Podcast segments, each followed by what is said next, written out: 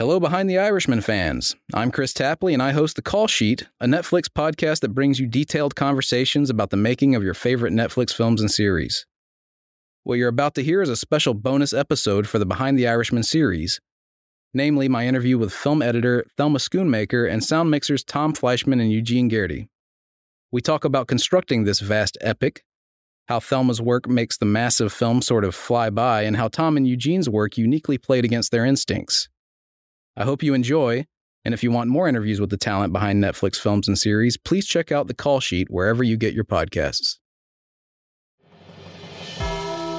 I'm Kris Tapley, and you're listening to The Call Sheet, a show that dives deep into the craft of your favorite Netflix films and series with some of the most talented artists and artisans in the game.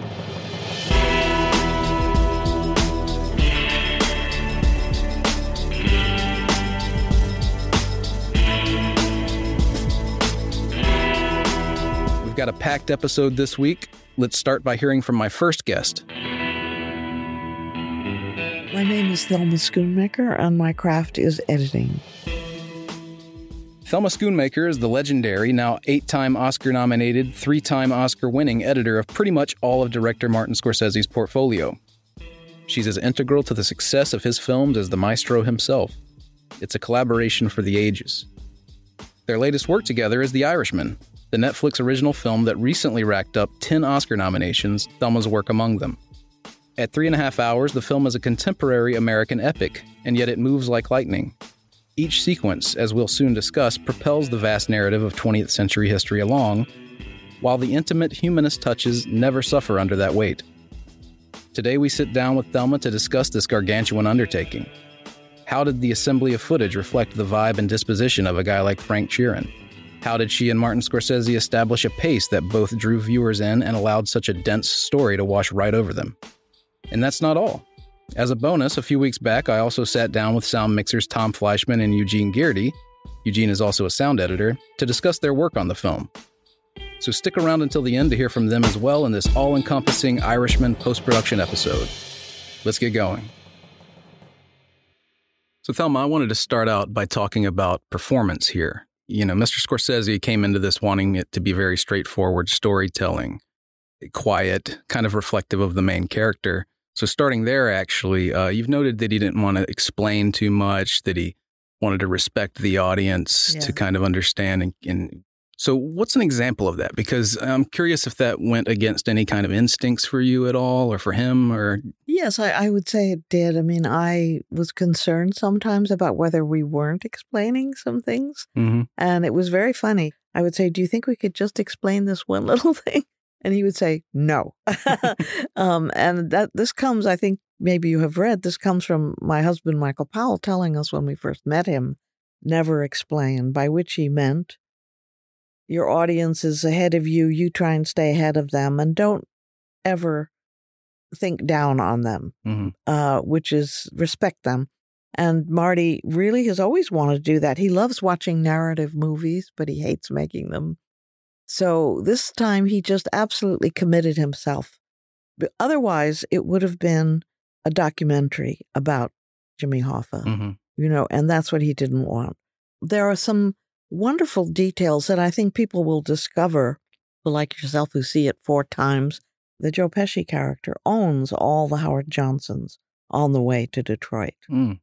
And that's why in that incredible scene where he explains to Bob that he's being flown to Detroit, and you gradually realize what Bob is going to have to do because he owns the Howard Johnson.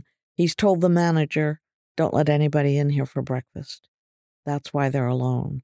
So there are lovely little things like that. But he was right. I mean, you can't litter a film like this, which is supposed to be so simple, with endless voiceover. You know, it Mhm. would ruin the whole scene if you said, by the way, the reason, you know. Yeah. Uh, so he's right, but there there were moments like that, and I I was concerned sometimes whether people were understanding. But we extensively interview people afterwards, and it became clear to me that that people were not confused; they were getting it, which is great. It sweeps you right along. I mean, I'm going to get into the pacing about it later, but Mm.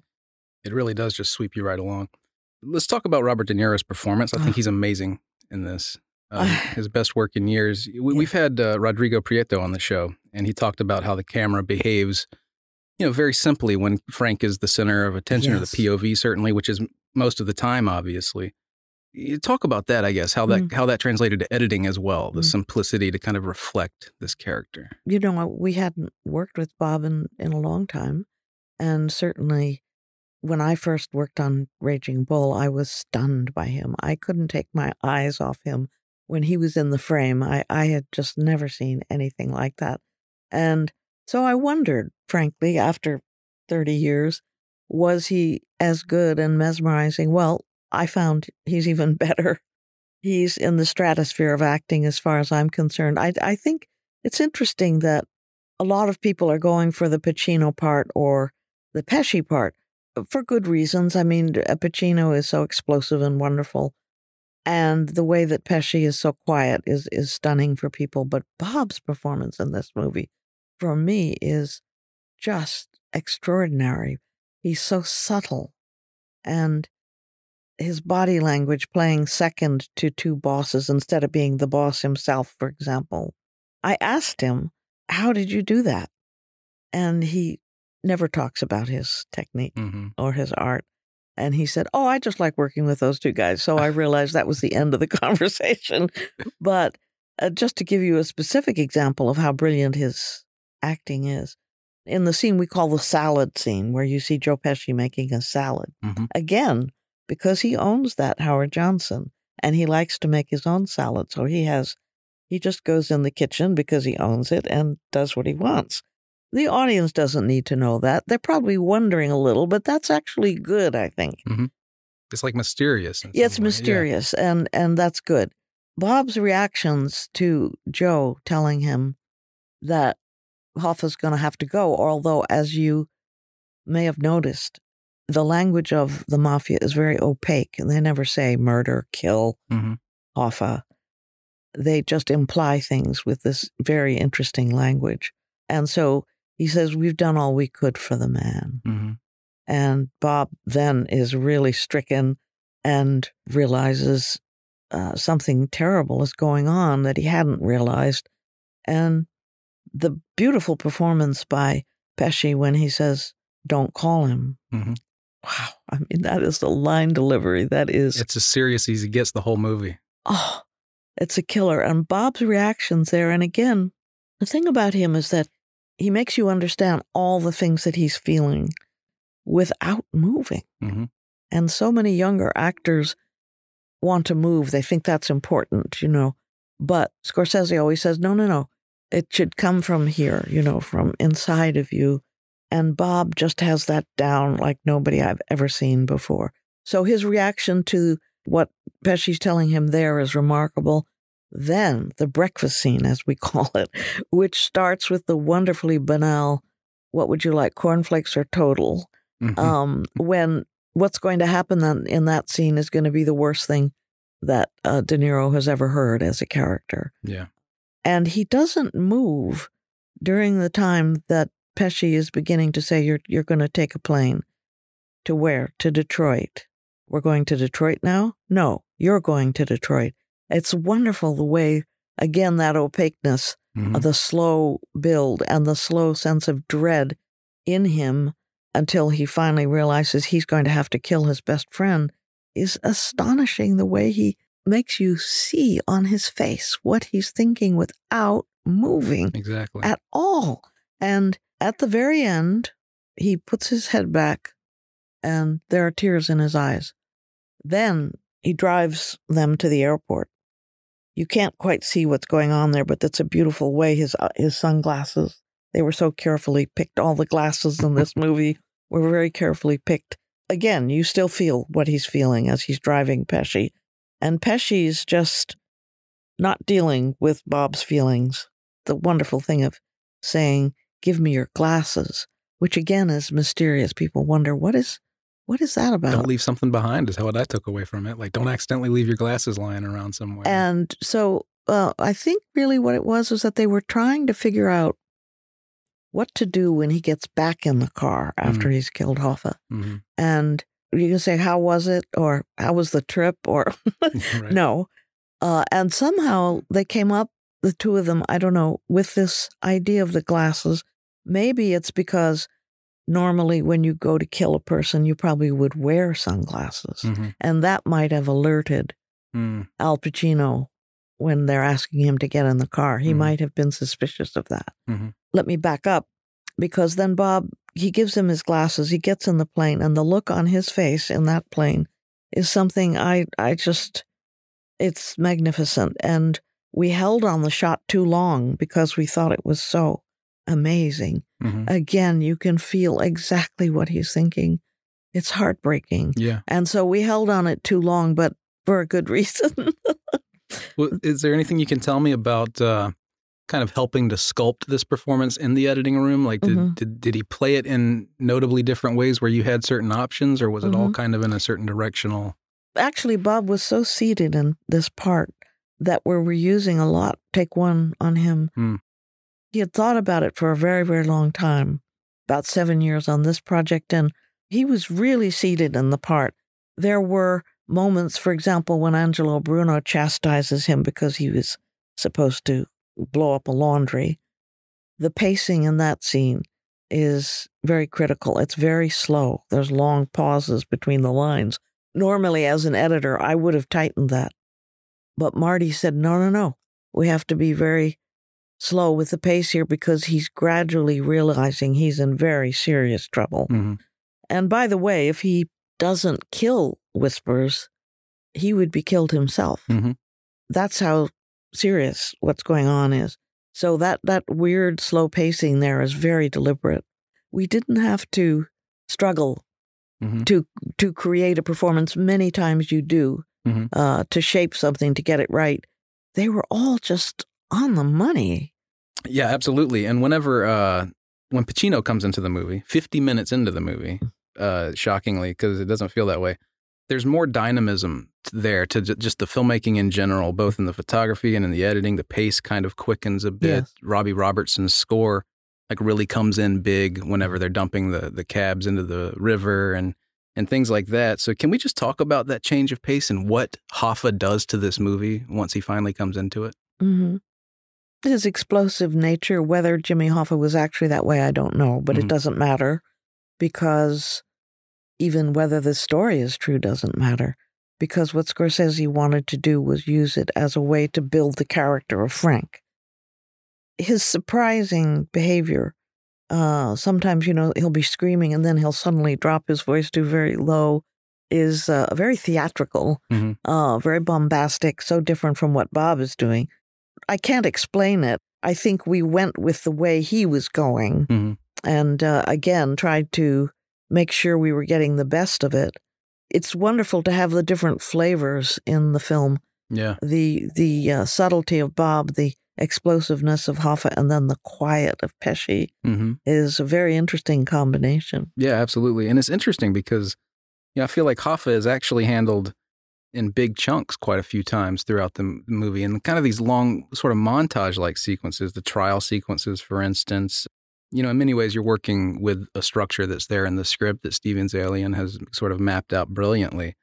But uh, it's just, it's interesting how Hoffa charges the movie that way, how the editing just takes on a whole new kind yes, of thing. yes, because of him. Yes, Yeah. because of what he's doing. And well, first of all, let me talk about another long scene, which is what we call the pajama scene, which is so great. And he's yelling at first. He then he tries to convince Bob to to run a, a, local, and then he expresses his love for him in such a wonderful way. And I thought it was so great that Marty wasn't afraid of that scene.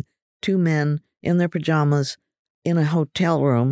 Uh, He was totally unafraid of any aspects of homosexuality or Mhm. anything. No, he's the bodyguard. That's why you see him put the gun down by the bed. But the beautiful intimacy of the two of them in that scene came about partially because of their great friendship, but just to show you how surprising Pacino was in the scene where he's told it's what it is, meaning if he doesn't stop attacking the mafia, he's going to be killed. There was a wonderful way that Al responded to that. He held for a long time, much longer than you normally do, and an editor would normally cut that down before he said, they wouldn't dare. hmm That was so brilliant the way he did that. So that kind of surprising way of delivering a line was delightful for Marty and for me. yeah. No, that's a great moment. It's like he's calculating what he just did. I just hear what I just yes, heard? yes. And just getting back to some of these sort of montage like sequences, it's interesting to me. I was just talking to my producer about how part of what I feel like doesn't make you feel the length of the film is how a number of these sequences, you're getting so much information across and it's just sweeping. And I'm thinking of stuff like uh, laying out how the mob worked with the Teamsters and how they borrowed money and Kennedy going after Hoffa and the election and all of that even the whole final reel starts to play out uh, as, as, sort of an extended montage of some sorts, uh, procedurally selecting the coffin, trying to talk to Peggy at the bank, things like that. And the priest, yeah. It's yeah. just this consistent forward momentum, these massive waves of just combined storytelling. Is is that something that just develops as you're trying to figure out how to place things together? As I'm sure, again, it's a little bit of the script, but how, how do you just discover that kind of rhythm? Well, interesting with this movie, as opposed to many movies that we've worked on where we did have to struggle to create a structure or uh, revise the structure entirely, like in The Departed. This film had such a brilliant conception that Marty and Steve Zaillian had come up with.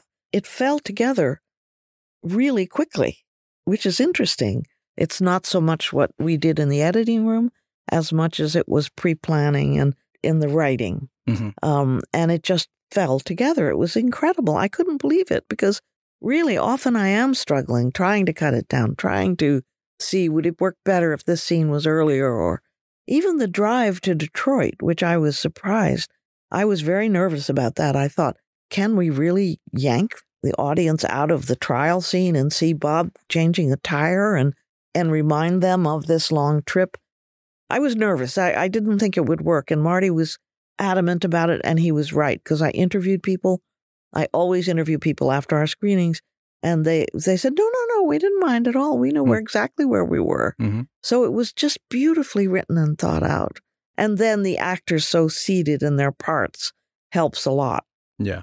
Before I move off of performance, I also wanted to talk about Peggy there. Uh, just tell me about how she was used as a character with young Lucy Gallina and then later yeah. Anna Paquin, this sort of silent, judgmental presence throughout the movie. And how to use her, how to cut to her, when to, to, to deal with that, because I think mm-hmm. it's really delicate and interesting. It was interesting that in the one of the baptism scenes where the first baptism scene is small and then the second baptism scene, Joe Pesci is holding the baby, and it's it's to indicate to you that Frank has moved up, and all the gangsters are there, all the mobsters are there at the baptism, and we struggled a lot with having little Lucy, the young Peggy, looking at the mobsters, hopefully indicating she disapproves of them, she doesn't like them. But when I interviewed people, they're not sure about those looks. They mm. think maybe she's just awkward or nervous. We wanted it to be that she's being judgmental. But I think the thing that really clicks is when she watches her father beat up the grocer. Yeah. Then I think the, the look on her face clearly you you know from that point, uh, point on she has a different way of looking at her father.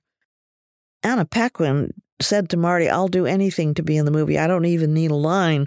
She is so brilliant. The minute she comes into the movie, you sense her wherever she is. You get the feeling of her again being the moral alternative to what her father is doing. Yeah. That performance between the two of them when she says, Why haven't you called Joe? Mm-hmm. is astounding. And Bob's reaction uh, is so complicated. I can't even describe it. And then him going upstairs to call Joe Hoffa is astounding. And you notice we have a strange jump cut there. Yeah. Because the way he reacted, his mood as he's about to make this call, which he's dreading, and the way he he hears her voice and the way he picked up the phone and said Joe was so perfect, but the rest of the take was not as good as another take we can morph things. It makes it look as if there isn't a cut there, mm-hmm. but we couldn't. Our brilliant man who does that tried and he couldn't. So Marty said, just leave it as a jump cut. And the jump cuts in the film, I think, do fit with the texture of what life in the mafia is about. It's rough. Yeah. You know, and so those sort of startling jump cuts sometimes are very good, including the titles that just pop up out mm-hmm. of nowhere, shot in the head or blown up. That was a very strong idea Marty had even the shape of them as a block instead of a title running along the bottom of the frame. Mhm. It's much more shocking. And so that that again is part of the texture of the film. I think that that gives you a feeling of life in the mafia, yeah. uh, dangerous and sudden, and you may not know what's coming next. I think that jump cut really works in the phone call too, just because he's so utterly outside himself at that point. I mean, he's got his eyes closed for half the conversation. It's such a sort of odd position for a human to be in, you know. So it kind of calls on some kind of an interesting shift in how you're telling yeah, the story. and that visually. that that phone call is take one. really, Yeah, Wow, it's he's amazing one. in that. Then the juxtaposition of her face as when he gets up, I'm going to call her now. He says. He gets up, has another drink, watches the TV, walks upstairs. We cut to Peggy, and that's where you hear the older Frank say, I lost my daughter that day. It's just the Mhm. combination of her face, her anger, her fury at what she knows her father's done, and the old man. It's just stunning. I yeah, and see that's all thought out by Marty.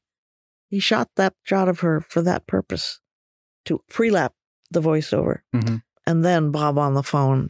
Yeah.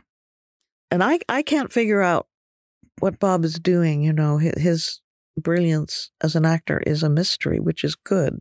Everything he does in the movie is a mystery because I, I, I said to Marty some of the most moving things. For example, when he's with the priest, and by the way, the priest was crying after every take in that when we were shooting. He was so moved by Wow. Bob. I saw him wiping away tears, and he's a real priest. But the way Bob can't say I'm sorry, he just can't do it. And I said to Marty, How does he do it? And Marty said to me, I don't know. he's not a bad actor. That Yeah. Robert De Niro. Sometimes I can figure out how actors are doing things. I cannot figure him out. And Yeah. that's brilliant because it's one of the great mysteries. Yeah. Let's talk about just briefly the use of In the Still of the Night.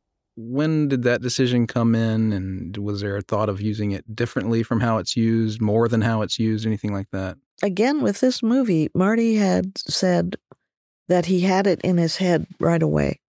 He said to me, There are two reasons. I use it there at the end of the movie and over the wedding to make the wedding feel like a funeral. The slow motion also helps make it feel like a funeral instead of a happy event. And the look on Bob's face there again is so he said, first of all, they kill in the night.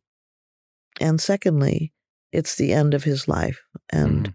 Uh, that's why it works so beautifully as the beginning and the end of the movie. And he knew that before he started shooting the movie. He often goes into a hotel room to conceive of the movie and he listens to a lot of music. But uh, he said that song was already there. Mhm. Amazing. hmm? Yeah. I mean, it's iconic instantly, you know? Yeah. And the wedding is just, uh, I was sort of shocked when I saw the wedding, you know, why the extreme slow motion. And then putting that song there. But it does make it feel like a funeral. Yeah. For Bob, it's just a terrible, terrible moment. Can you tell me about anything that you guys might have discovered uh, in the editing room? Uh, I'm guessing by some of the things we talked about, maybe not here because this was so meticulously planned, but were there Mhm. any scenes that sort of took on a different life than how they were written and how they were shot once you started editing them? I don't think so, actually. I don't know why why his conception was so strong and and and carried through so beautifully on this movie. I think maybe he'd always been wanting to make a movie about why you shouldn't be in the mafia. and he had hoped that Goodfellas was going to do that.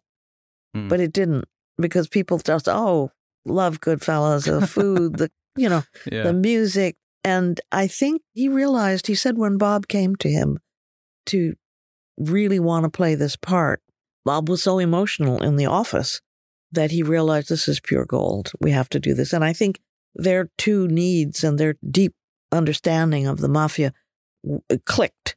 And uh, Marty just, it, it, it fell into place, I think, so well because of that. hmm You know, you've said that, you know, sometimes when you read the script, you sort of put it away because Yes. he'll, he'll put things in there that Mhm. weren't in the script. I'm, I'm curious if there were any examples here, any improvisation of note, stuff like that.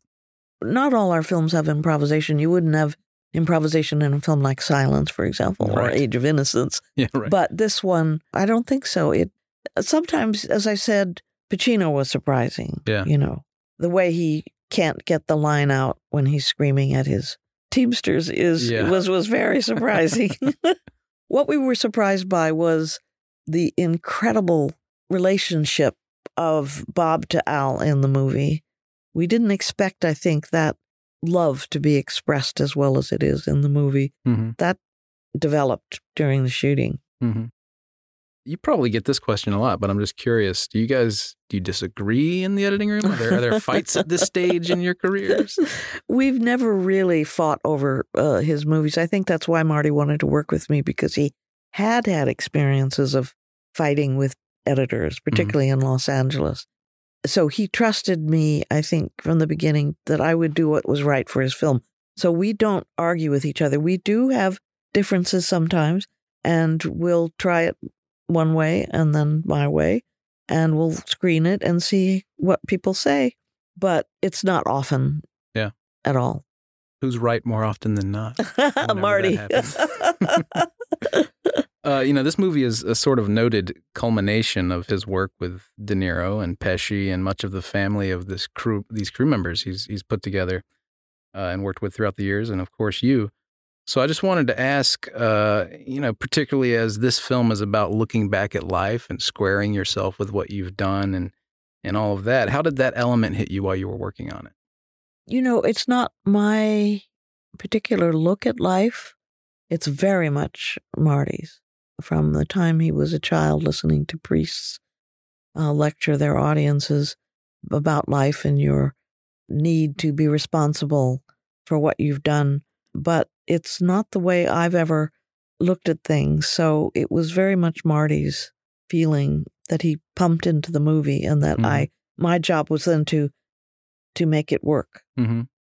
So there were no feelings of just this this long journey you've been on and how that kind of felt sort of reflective in the themes. Not as much as with him, I don't think. Yeah. I've had a very different life from him. Sure. He he's a pessimist, I'm an optimist.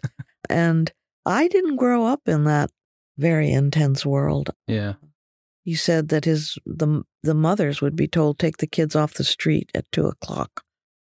And that would be because there was going to be a killing on the street. Oh, wow. And so the kids would be pulled inside, somebody would be killed, taken away, and the kids would go out to play.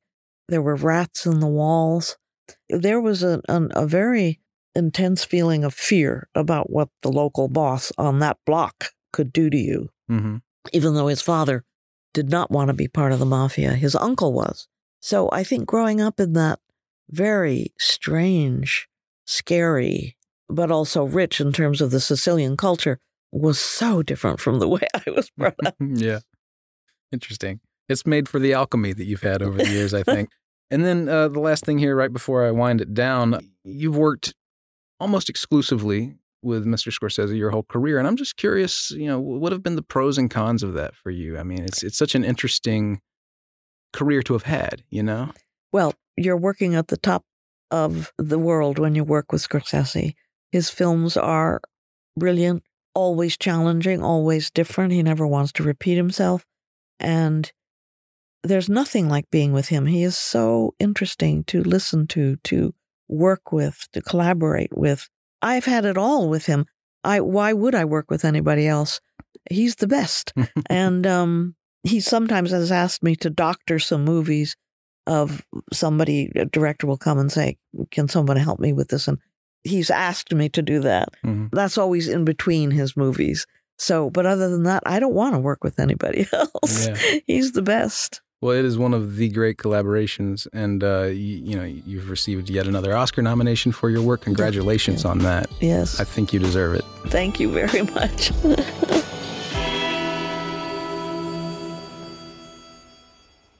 Now we just got a couple of sort of rapid fire questions for you, aside from the movies, sort of getting to know you stuff at the end of things here. Do you have a go-to junk food when you're spending hours toiling away in the editing room?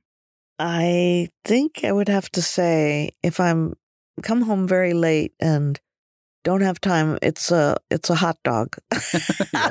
Okay. because it cooks really fast Yeah. Yeah. That makes sense. When you're having trouble cracking a scene or you hit any kind of creative block, how do you break out of that? Is there? I particular- always say to students and things, turn off the machine and go home. Yeah. and sleep and get up fresh and, and attack it again. Yeah. It you you do you do get very frustrated sometimes and uh but beating your head against the wall after a certain point is no good. Refresh yourself, think about something else and clear your brain. Yeah. Try again. Makes sense. Uh, is there a recent movie that really inspired you by how it was edited? One of the problems is that I work so hard either on Marty's movies or on my husband's diaries, which I'm working on now. Mhm. I don't see enough, but I must say I was very impressed by Souvenir, uh, Mm. directed by Joanna Hogg, which Marty executive produced and worked very heavily with her on the editing of it. I found that very refreshing and interesting. I should have seen many more movies, and maybe I would have given you a better answer. That's good. That's But- one of the few I haven't gotten to yet, so I'll move it to the top yeah, of my it, it's it's very very interesting. It's lovely to see these younger directors that Marty is encouraging all the time, particularly in Britain, which is interesting yeah, because of his deep love of English films and what he did to restore the careers of Powell and Pressburger. It's interesting that he's now working with a totally different generation, yeah, very far removed from Powell and Pressburger. yeah. It's part of the legacy here, I think. Yeah. And then the last thing here, everybody gets this question at the end. Uh, what is the movie that made you fall in love with movies? It's very interesting. Uh, I think you've heard that Scorsese learned so much about directing from this program called Million Dollar Movie, which ran the same movie nine times in one week on television. They were often bad copies, black and white, if it was a color film, or badly cut. But Marty was able to study them nine times in the week until his mother said, If you run that movie one more time, I'm going to kill you. and I happened accidentally to see a film of my husband's that I had no idea at that point I was ever going to meet this man called The Life and Death of Colonel Blimp. Mm. And it was on Million Dollar Movie, and I wasn't supposed to be looking at television. My mother worked as a nursery school teacher. When she would come home, she would put her hand on the TV to see if it was warm. but I was able to sneak in this one that I was, I think I was about 15 and it's such a remarkable movie to this day. I mean, Marty and I could watch that movie a hundred times and we'd never get tired of it. It's very unique. Uh, and I was quite taken with it, little knowing I was 15 years old. I never thought I would become a filmmaker. And isn't that interesting that many, many years later, the genius who made that film would be saved by Marty, who would have taught Marty so much, would be saved by him and then become my husband. Absolutely. And, but as you said, it deeply affected me and as a work of art. So I think that would be the first one that maybe started triggering something in my brain so that when I later saw that ad that said, willing to train assistant film editor, I answered it. That's just a movie magic story right there. hmm Well, uh, thank you so much for Okay, I hope I got me. you what you needed. Oh, you got me everything I needed. It's, it's just a pleasure to, an honor to sit down with you again. I do remember this. us having that long. It was a great lunch. Was just telling Thelma before we started recording, we had lunch uh, a few years ago when she was promoting Wolf of Wall Street, and it's one of my favorite memories. in So, that restaurant bar. yeah, Beverly Uh, Wilshire. Yes, I remember that. That's wonderful. Yeah. Well, thank you so much. Thank again. you. Again, we have two more guests adding to the discussion this week, so let's hear from them real quick. My name is Tom Fleischman. My craft is a re recording mixer. My name is Eugene Gearty, and my craft is sound editing. I don't want to bog down too much before diving in with Tom and Eugene here, but this was a fun conversation. It was the day after they received nominations from the Cinema Audio Society, which had caught them by surprise. They were both fighting some instincts going into the shaping of what you hear in The Irishman. This movie, as you've obviously heard from the various crew members we've had on the show, was not meant to be an overt stylistic endeavor. It's not the flash of Goodfellas and Casino. It's one of Scorsese's most meditative explorations, really, and much of the filmmaking was about just getting out of the way. So let's hear how that translated to the sound. All right, guys, Tom and Eugene. First of all, I want to say congratulations. Uh, was it yesterday? I'm losing my train of thought here, Yeah. but uh, Cinema Audio Society nomination, Yes. first of all. Yes. Congratulations. Thank, Thank you. And uh, also, Tom, you're getting the Lifetime Achievement Award this year. Yes, It's fantastic, but you're not slowing down, right? No, I'm not. I'm not done yet. That's fantastic.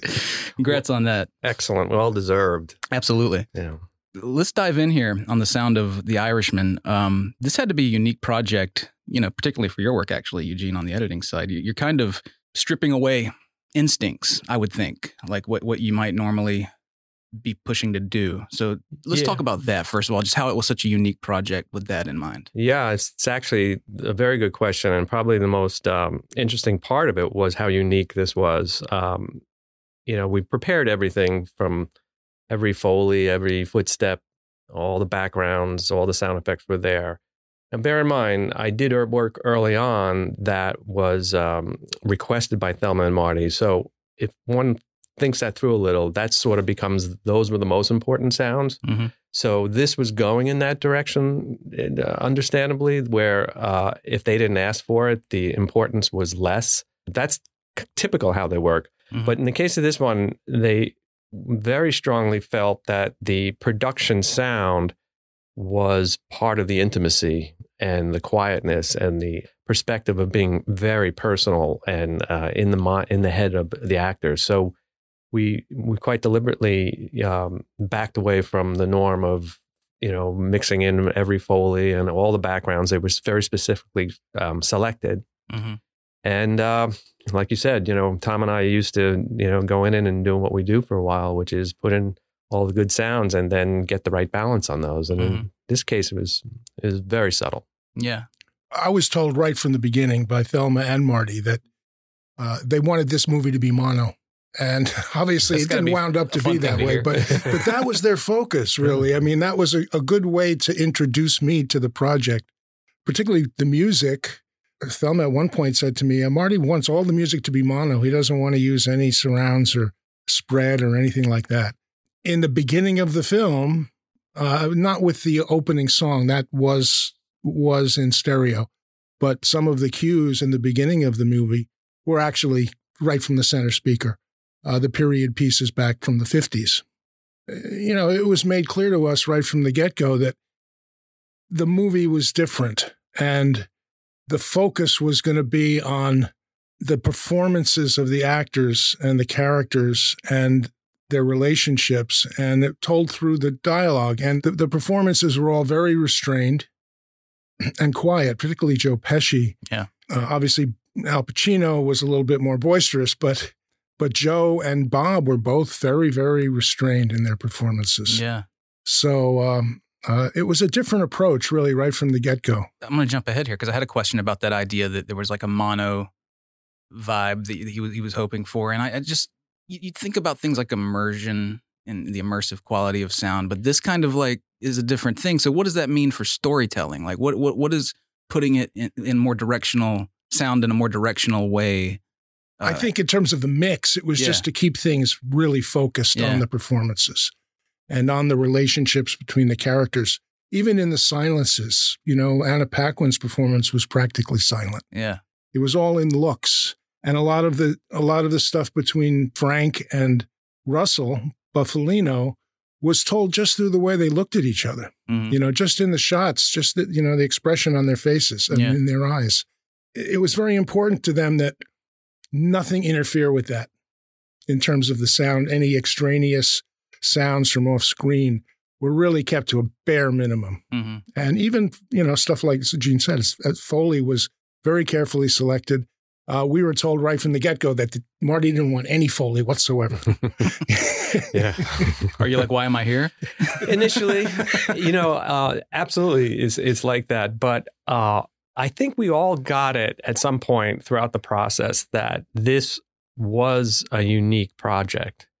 And if you look back on, and Tommy's done almost all of them of Scorsese's films, the way that they're all interesting sounding films in one way or another. They're they're they can be quite amazing, and other times just unique or just just interesting and quiet. But this was it was almost like a, a new way of working Mhm. where it was what can we do to not to interfere with the uh, emotional playing back and forth between the two characters which is about betrayal it's about you know honesty it's about loyalty and i mean how Mhm. do you get that in a picture in a movie how do you and marty's and thelma's idea of of stripping away to make that lay bare in front of you there were no distracting birds or anything to take the audience away from oh my god these two guys in a room and they're talking and that's all that matters right now mm-hmm. and even though we did have backgrounds in in many cases they were requested and they were very specific I said this before in other interviews. It's it's still a hard job to come up with that stuff, even though it's quite subtle. You could say, yeah, there's no sound in that movie, and there really isn't.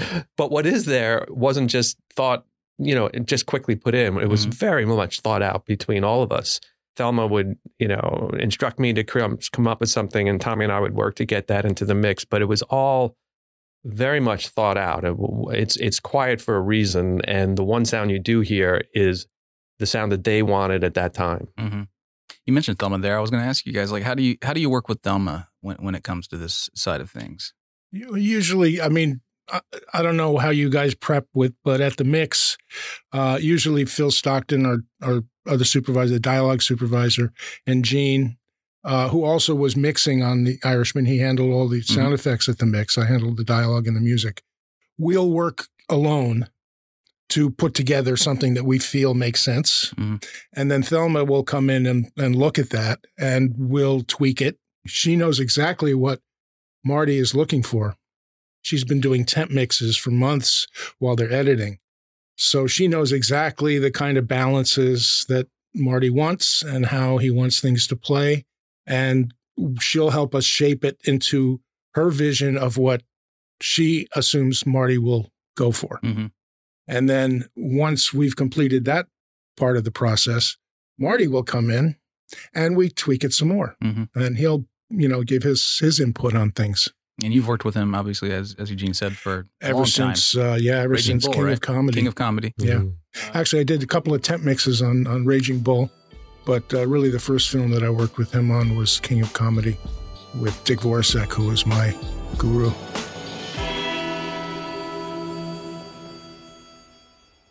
Tell me about you know just how Mr. Scorsese. I, I want to call him Marty, but I just I always stop myself. It's, it's not like we hang out.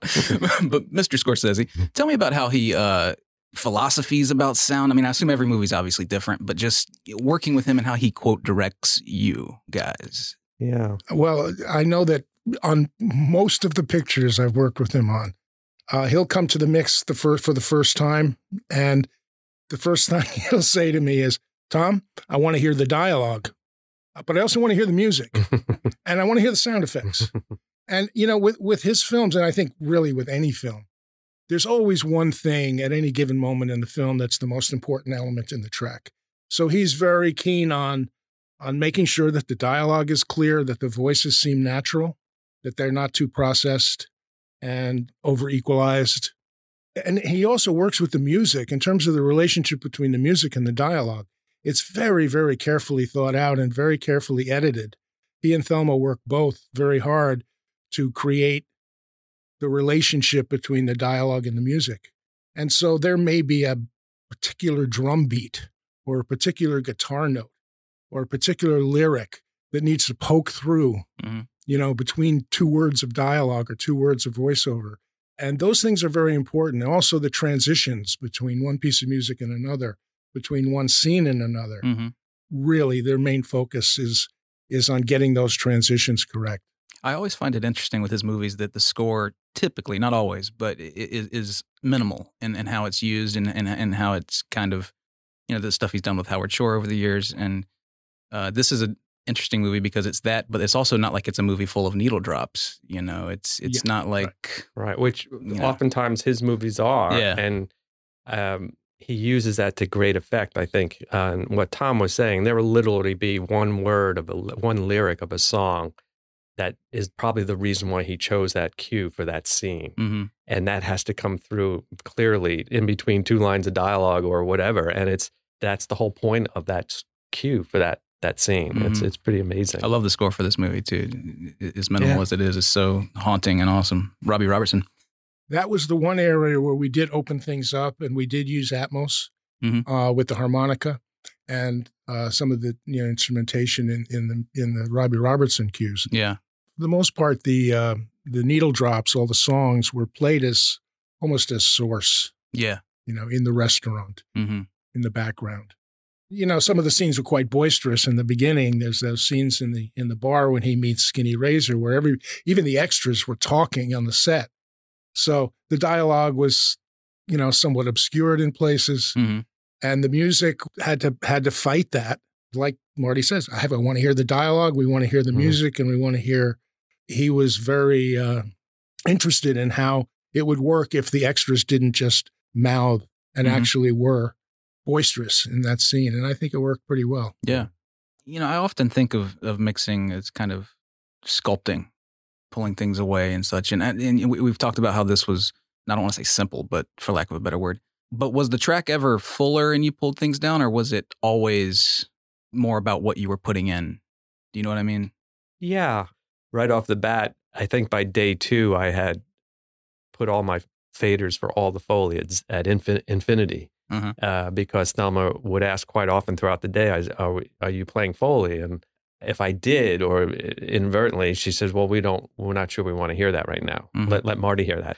So in this case, it, we stripped away everything initially and just put things back as needed. And Mhm. again, there was a fair amount of sound effects editing and design early on that was in the movie uh, throughout their temp mixing. So that was always there front and center at the level that um, they were used to hearing. But when it came time for, for instance, the scene where Frank uh, is in the airport outside of Detroit, well, getting on and off the plane, we initially had Foley footsteps for his walking across the tarmac, and all that got all that got stripped away uh, for production, um, which makes it even quieter, which makes you listen a little more and lean in a little more. And it's really haunting that scene. When you see the plane take off and go over the lake, Yeah. and it's just like I had read the book, knowing what's happening there is really compelling. Yeah, I, I have to say it's it's almost like a you know a foreign film or a documentary, and it's in the way that the sound has its association with the characters and what we're used to hearing in modern age, even on television, when we're used to hearing full tracks on everything with every horn honk and everything in there. Yeah. And leave it to Marty to hang a left turn and say, you know, well, anybody can do that. Let's do something really interesting. Yeah, absolutely. you did get to be a little creative, though. Well, a lot creative, I'm sure, throughout. But with these kind of younger tenors of their voices for the earlier Mhm. scenes, uh, tell me about that, Tom. With with playing well, with that. took some experimentation. Yeah. Uh, I began by listening to scenes from Serpico and King of Comedy to see what they sounded like when they were young, Yeah. Al Pacino and, and Bob De Niro. I had tried a couple of plugins. I, I tried some pitch changing to try and match the quality of their voices from those earlier films. That didn't really work. It was too extreme. Uh, they sounded, you know, like chipmunks that was not the nature of the performances. They wanted to really keep those performances pure. What wound up happening was that Phil Stockton went in and did some editorial surgery on the tracks, particularly De Niro, uh, where he removed the kind of heavy breathing, some of the raspiness that was happening between the words that was making it sound like he was older. And, and then he did some slight pitch changing. And that was really all that was done. So in a way, you're kind of manipulating the performance. We did there, yeah. manipulate it a little Yeah. bit, and it was really only for the first, probably the first hour or so, maybe Yeah. Hour and a half of the film that we had to use those techniques because by that time, time had marched on, and these guys were older and they w- could speak in their natural voices. Yeah. So by the time you know we get to the Kennedy thing, it's already you know ten or fifteen years have gone by. You know, De Niro, I think, probably put some effort into trying to make himself sound younger somehow. hmm He could probably pull that off.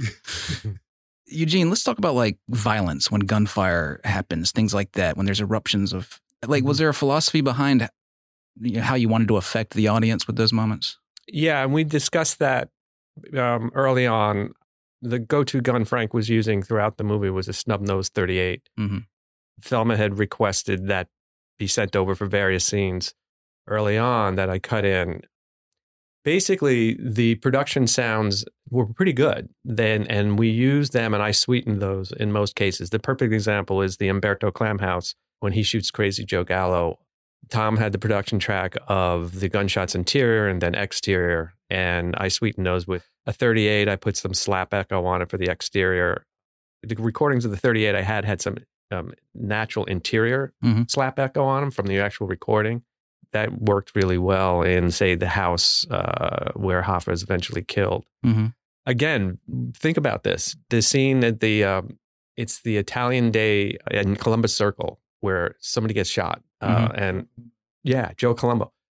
Marty uses one gunshot, even though there's two. You know, he doesn't, and we put it in. You know, I never even thought about it. It's of course you're going to want two gunshots, right? And uh, that wasn't an attempt that way, so it was quite. We we took it out, and you know, it's it's again fascinating seeing a master filmmaker make his choices for for the film that he wants to make, and yeah, uh, yeah the the guns were pretty straight up, nothing nothing too canon like, not, nothing big and and massive, but uh, effective and pretty realistic. Well, as you say, he was always always using small guns. Yeah. Uh, one of the things about the Joe Gallo shooting was that there was a lot of screaming and movement and and dialogue that was happening while the gunshots were going off. Mm-hmm. And obviously, they didn't want to have to ADR all that, so we were really stuck with the production gunshots. We had to use them, and and Gene had to sweeten those because we couldn't do Mhm. without them. Right. Also, is there much to say about uh, differentiating the sort of eras? Because obviously, Rodrigo, with his work, he's he's giving it a different look for the early part of the film, and then into the '60s and the '70s, he's he's got his different kind of shades and how he's telling the story visually.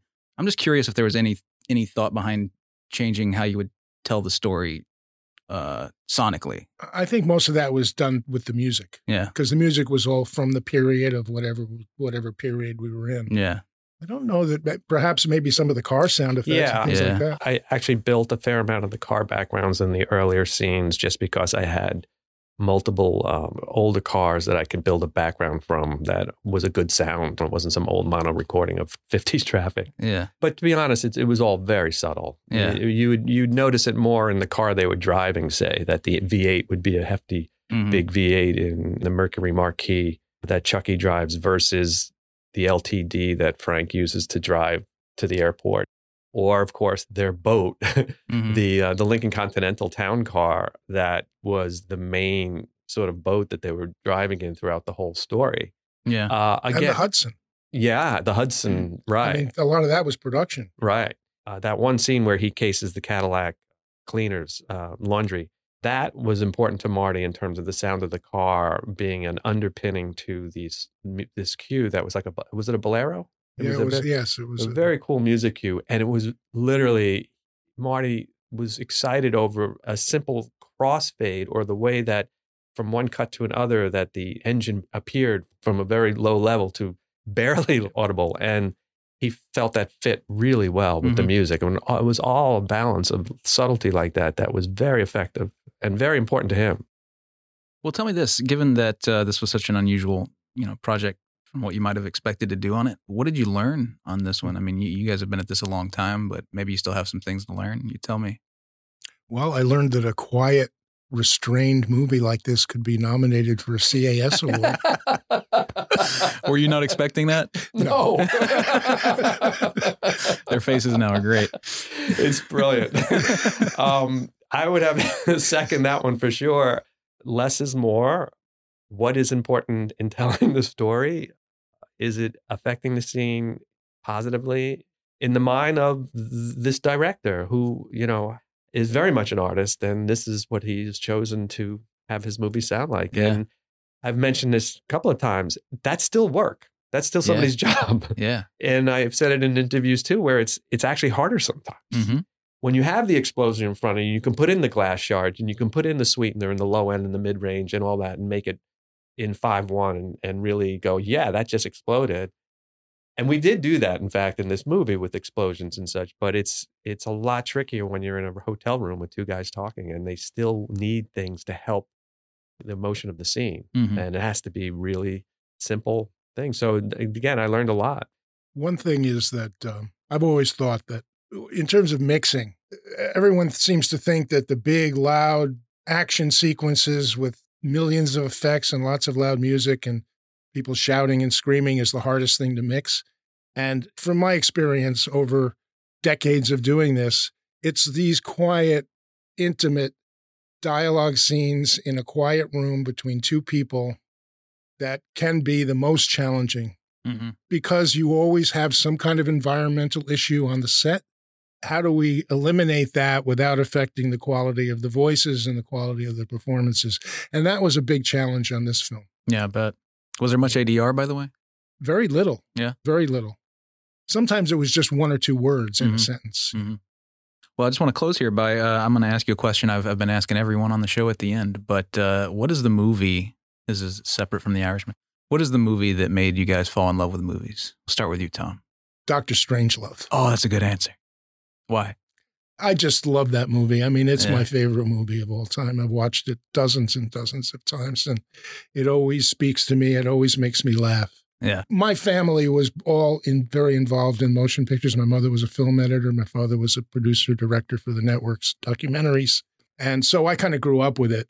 It's in my blood, so that's probably the biggest answer to the question. Yeah. But in terms of particular movies, Doctor Strangelove was That's a Great one. answer. Yeah. How about you, Eugene? Well, speaking of blood, uh, I have to say In Cold Blood. Oh, nice. Uh, uh, that movie, uh, for whatever reason, was so haunting. And I'm assuming you say movies as movies, not movies for sound. Yes, just movies Yeah, as movies. And, yeah, and yeah. that and that that one for some reason struck me as a young person. Um, uh, that uh, fascinated me that you you could be that scary and it's it's it's real life stuff happening. It's a horror film in a way, uh, in the sense of horrific things happen, but it's in black, this beautiful black and white, and it's Conrad Hall, man. yeah, Beautiful yeah, photography. yeah. And um, so that one, I would say, um, and maybe just if I can give a, Go a ahead. plan B, uh, it shows my age too. I was so struck by Le Mans, the uh, Steve McQueen movie. Yeah.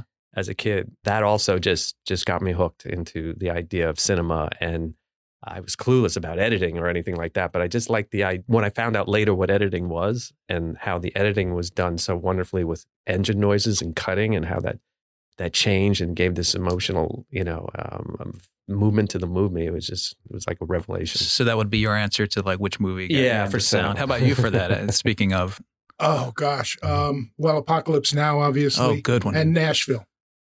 That's good. That's are yeah, the yeah, essentially, yeah, yeah. It's Apocalypse Now, man. What an incredible track. Well, thanks so much, guys, for coming on the show. I really appreciate it, and congratulations for your unexpected Cinema Audio Society Award or Thanks, Kris. nomination, I should you. say. Uh, but thank you again. all right. Well, then, I think between Thelma, Tom, Eugene, and our previous guests, Rodrigo Prieto, Sandy Powell, and Christopher Peterson, we've given you a fairly comprehensive view of the epic filmmaking endeavor that was The Irishman. And I think 10 Oscar nominations are a testament to that. But to bring things back to our featured guest, Thelma Schoonmaker is a national treasure. I mean, I've had the pleasure to sit down with her a number of times over the years, and it's always such an illuminating chat. And I have to say, I'd love to see her walk away with Oscar number four this year because she deserves it. It takes a special kind of voodoo to make 200 minutes sail by like this. And even if you're someone who felt the length of this film, I don't think you can argue with how the scenes and sequences are expertly constructed. That's what half a century in your trade gets you craft excellence. So, The Irishman is available to stream on Netflix right now. If you haven't seen it, what are you doing? Go watch it. If you have seen it, watch it again. I've seen it a number of times, and I think it's a masterpiece.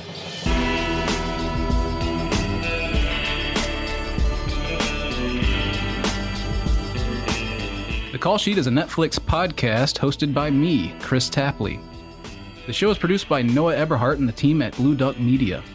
Stuart Park created all the original music in this episode. And a special thanks to the team at Netflix.